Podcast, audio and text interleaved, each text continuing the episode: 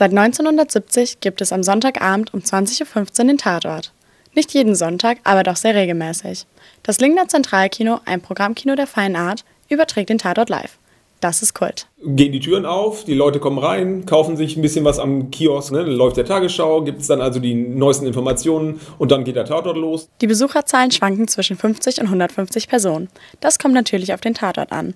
Welches Tatortteam ist das beliebteste? Also schon der Münsteraner Tatort. Ne, also da ist es natürlich ne, von der Geografie her, Münster ist nicht weit entfernt. Viele Leute kennen die Stadt auch und es ist ja auch deutschlandweit das beliebteste Team. Wir haben auch die Studierenden gefragt, warum sie so gerne am Sonntag den Tatort im Zentralkino gucken. Weil das ein schönes Ritual ist, mit Kommilitonen, Freunden und ähnliches im, im Kino zu sitzen, gemeinsam. Die Atmosphäre ist schön und ähm, das Flens gehört halt dann dazu. Ich habe keinen Fernseher zu Hause, der das zeigen kann. Darum muss ich hierher gehen, um den Tatort zu gucken. Ich den gerne mit Freunden gucke und auf meiner Couch zu Hause nicht genug Platz für alle ist. Mein Sofa zu unbequem ist und es hier den umsonst mit Dolby Surround gibt. Dass es ein Rudelgucken ist. Die Leute nehmen sich das schon vorher vor. Ja, wir trinken hier gemeinsam schönes Flensburger Bier und gucken dabei Tatort. Ich hätte gern drei Flens. Bitte sehr. Hi. Äh, einmal fünf Flensburger mit.